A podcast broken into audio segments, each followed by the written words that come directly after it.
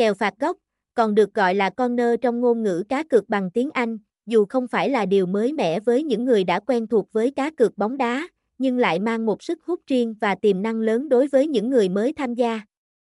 Điểm đặc biệt của loại kèo này nằm ở việc nó không yêu cầu người chơi tập trung vào đội chiến thắng hay tỷ số cuối cùng, mà lại chú trọng vào số lần phạt góc xảy ra trong trận đấu.